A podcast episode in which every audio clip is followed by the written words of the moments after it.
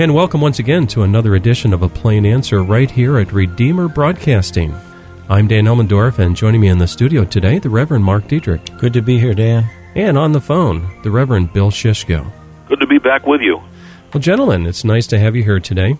You know, uh, about three weeks ago, I believe it was, uh, we were talking about Jesus and the fact that he's our prophet, priest, and king. Just a wonderful description of our Savior. And we talked about how uh, Jesus executes those offices uh, prophet, priest, and king. And when we got down to uh, talking about him being king, it was quite an interesting discussion uh, regarding how he does this. Um, and in particular, we were talking about the church and how Jesus um, calls out of the world a people for himself and he gives us officers for his church, for his body, and he uh, visibly governs his church through these officers. So, in the context of that, we were um, discussing very briefly, uh, we touched upon church discipline, and um, I thought it was um, very appropriate, um, certainly as we talked about this general topic of Jesus, prophet, priest, and king. And um, today, what we want to do on a plain answer is um, start the discussion by talking about a, a, question actually that was posted to our Facebook page at Redeemer Broadcasting from a kind listener. And uh, this listener said this um, It's really a question How can anyone be disciplined when it is fallible humans that discipline them? Um, what if someone gets disciplined by a believer who has hidden sins worse than the offender's sins? Now, both of you gentlemen are pastors. I can just imagine you've probably thought through this d- dozens of times. So, um, maybe to get us started, uh, Bill Shishko, could you uh, yeah. uh, help us here? Well, yeah, well, I appreciate the sensitivity of the question. Normally, when you have a question like that, there's a lot more in back of it than just the question. Often, sadly, tragically, people have often been hurt by discipline that is at best insensitive, um, that can be actually very cruel and harsh, and simply isn't according to the mind of Christ given in the Scriptures. And that's sad. Um, I know from experience, as I'm sure Mark does, you have to help people work through that because they're they're hurting people. Um, and obviously, there's a lot of ways you could approach this. Let me just back up a little bit. When we use the word king, realizes a lot of baggage that people will import into that. They can think of um, of harsh or removed or distant or authoritarian or whatever.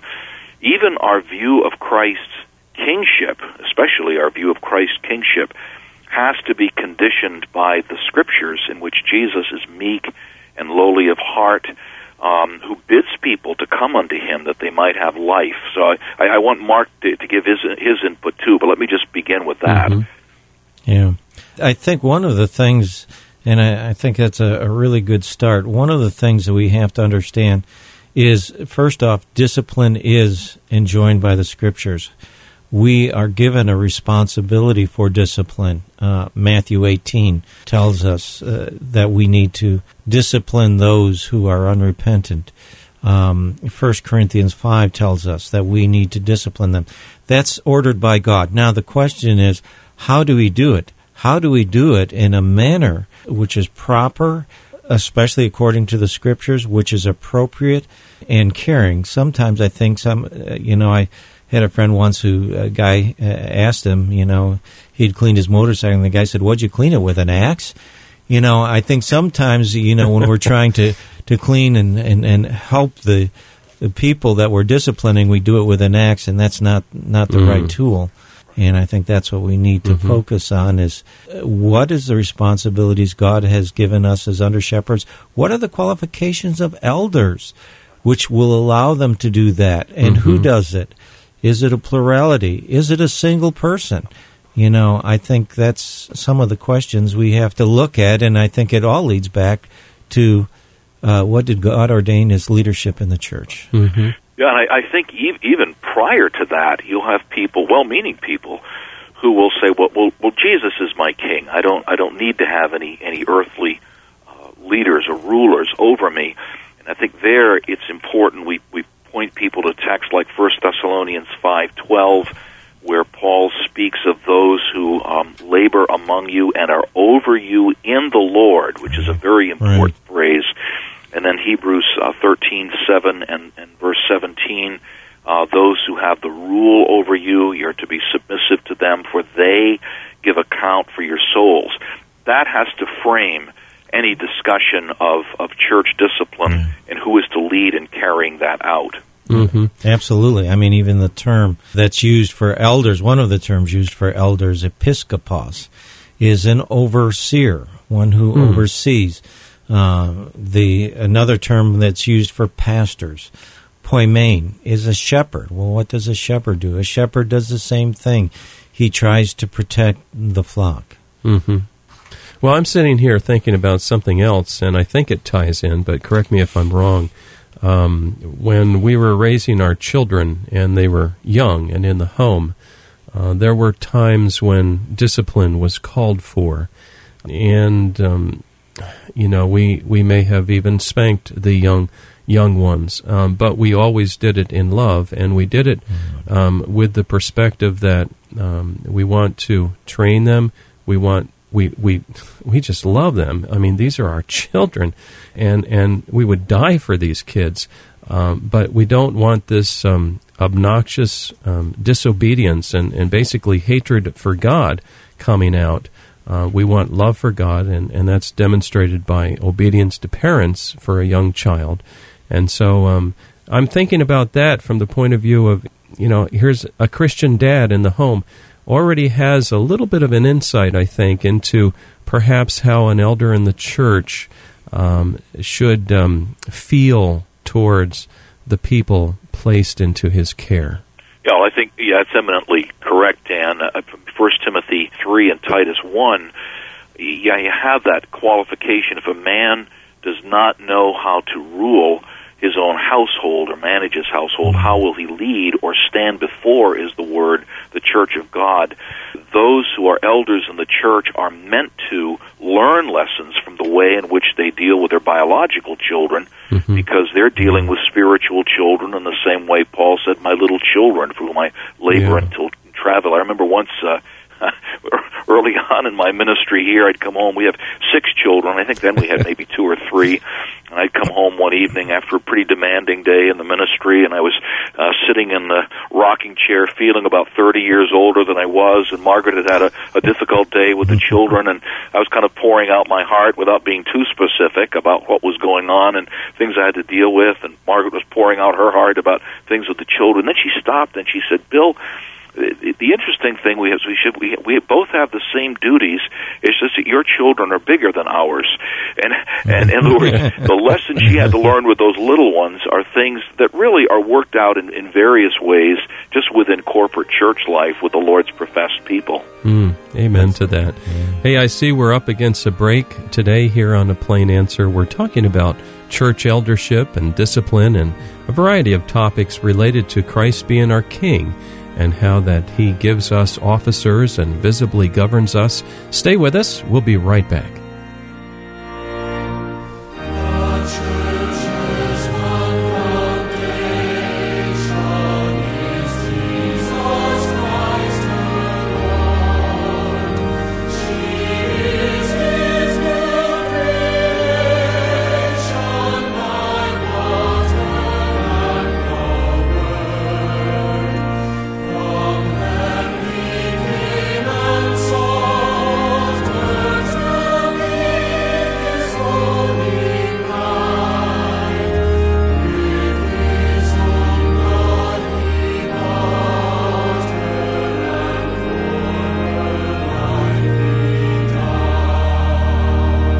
We'll be right back with our program in just a minute.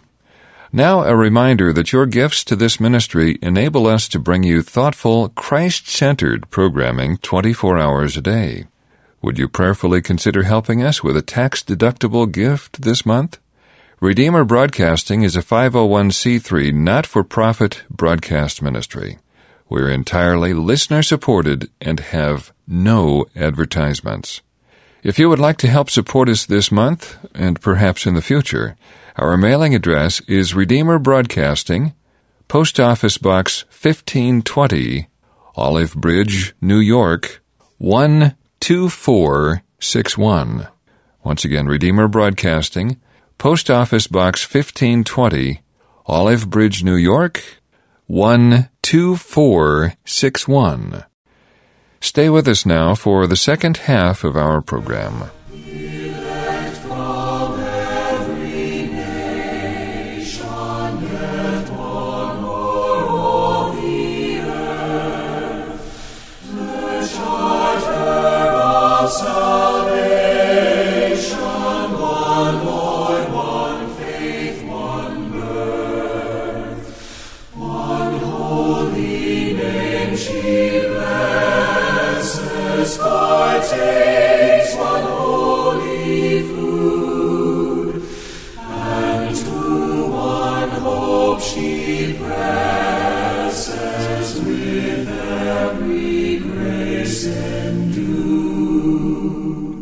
And welcome back. You're tuned to a plain answer right here at Redeemer Broadcasting. I'm Dan Elmendorf in the studio with me today, the Reverend Mark Diedrich, and on the phone, the Reverend Bill Shishko. Today we're talking about church life, basically, and that of um, the church having elders. And um, while we had the mic off, uh, we were talking just a, very briefly about uh, how these elders are characterized, and I, I think we need to capture that here. Um, my feeling is that an elder needs to truly care for, nurture, and love the people placed into his charge. And Bill Shishko, maybe you could help us work through that a little bit. Oh yeah, that's so important, Dan, because um, well, first of all, some people, when you use the language of elder, it's foreign to them. They hear they hear simply the, the word pastor, and of course, as Mark mentioned before the break, a pastor is simply a word for shepherd. And uh, the, the the elders, the, the language for those who are to be under shepherds, representing Christ, is elder. A shepherd referring and, and referring more to the function elder actually referring to the qualification, regardless of the age. Timothy was a, a young man who was an elder, but there has to be the maturity of, of an older man. And what what can often happen is people are under the leadership of one man in, in a church. And um, the best you can say about single elder rule, and this is the best you can say, is that is far from the best. Uh, Mhm. Sometimes there's a situation where there can only be one man to lead in a church, but the concept of a plurality of qualified elders, Paul calls uh, in, in Acts in Acts 20, he calls for the elders, plural, of the church. And he speaks of the elders who are among you in a church. The plurality of qualified elders is a tremendous blessing, not least in church discipline, because what it does is it brings in the perspective of older elders, younger elders, people that have gone through things in their own families and so on, and that tempers church discipline being done in a harsh or careless manner. Mhm. Yes, and even when we look at Jesus, he he didn't choose one disciple; he he chose twelve, uh, twelve apostles, and uh, they uh, that plurality, I think, is an extremely important uh, situation. You know, and of course, then you also have the the sensitivities that that go along with that. Um, this is getting back into church discipline, which, by the way, church discipline isn't just judicial cases, if you will, of people who have gone astray. Part of church discipline is the teaching, which hopefully keeps people from going astray. Oh, yes, yes. And so, but I just remember one case where the hearts were there, where we had a case of, of, of church discipline. Uh, uh, a young man who was uh, living with a woman that was not his wife, and she was at that point pregnant. And we met with the young man, and, and we showed him the scriptures, and, and we pleaded with him to leave uh, that situation. And one of the elders stood up and he said, I've got a room right here. I know it's not easy to, you're living with this woman to find a place for your own. I've got a room right here. You can have it. Come.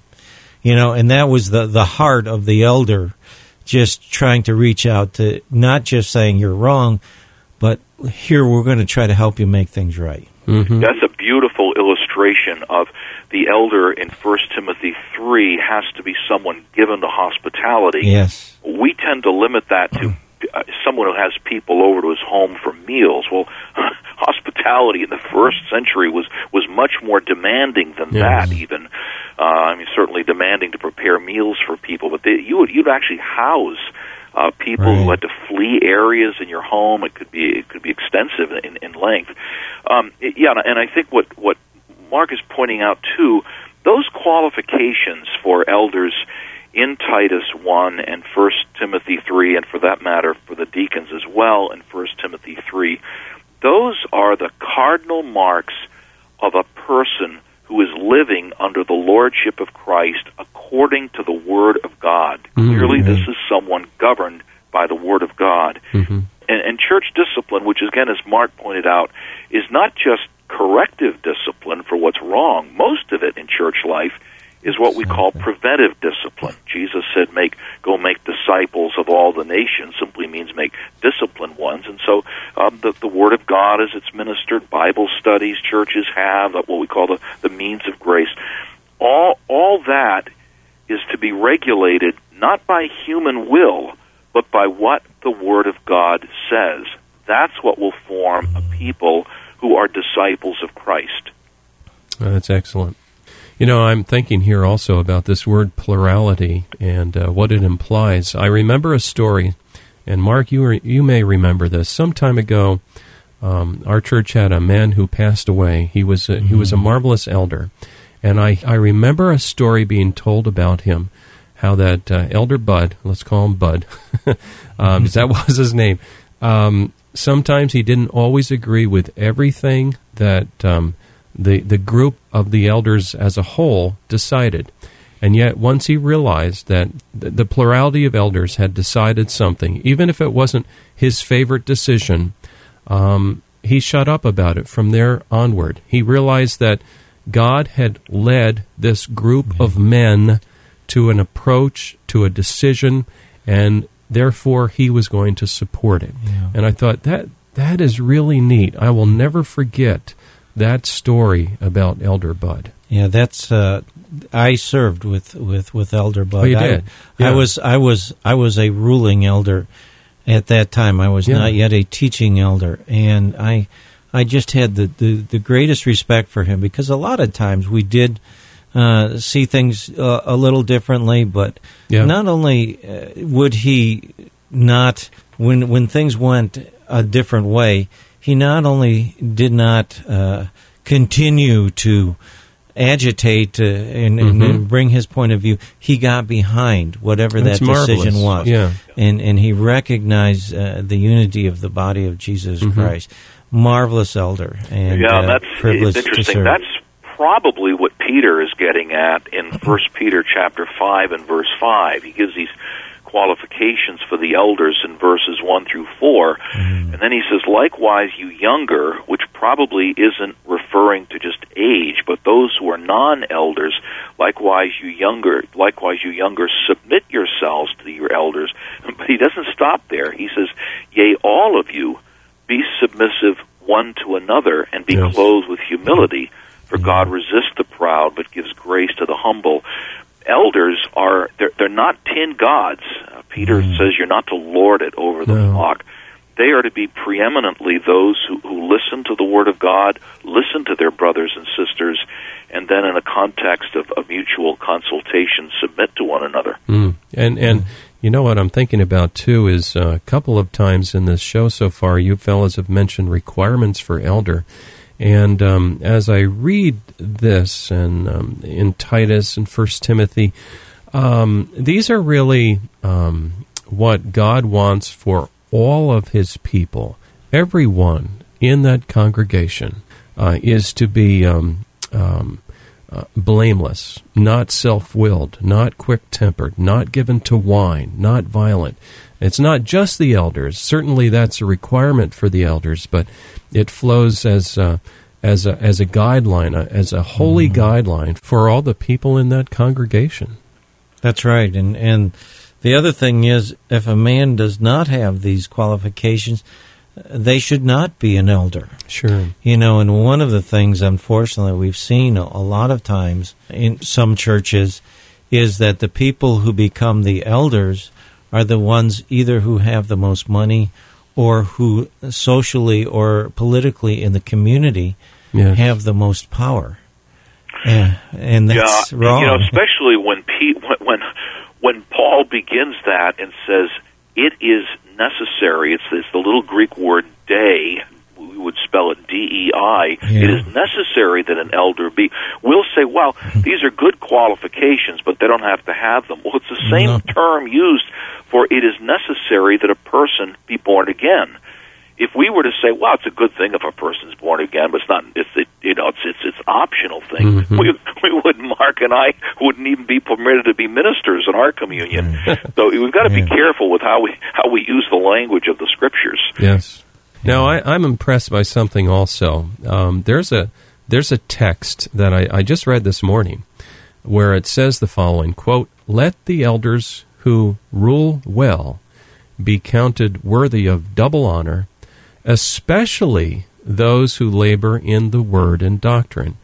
And um, what I think it's pointing to is the fact that um, as God gives elders to his body, particular elders are especially gifted and recognized as being able and capable of laboring in word and doctrine.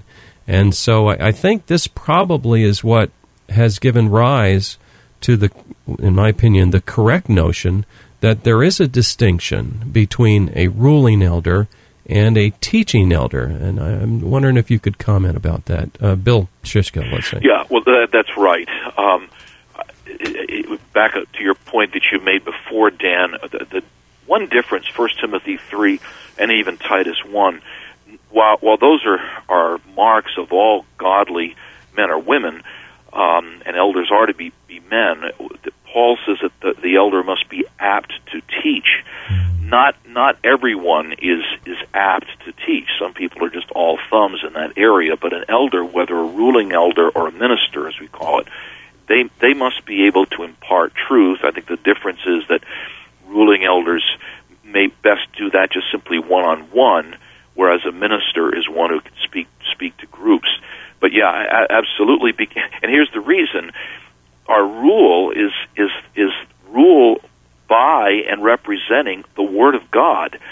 Therefore, ru- rulers in the church must be those who can communicate the Word of God clearly and effectively. And I guess maybe the best illustration of, of the minister in relation to the ruling elder is that uh, you got nine men on a team that, that play in baseball, but not everyone pitches.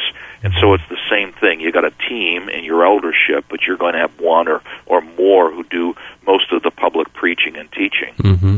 yeah, that's I like that illustration. That's a great illustration. Now, I'm just looking at the clock here. I realize we've got about two minutes left uh, to the program today. So it, already it's time for some wrap up thoughts. Um, I'm just impressed, so impressed with this notion that um, the, the elder in God's congregation must be a loving man of God. Um, and, and not doing it for selfish gain or making a name for himself.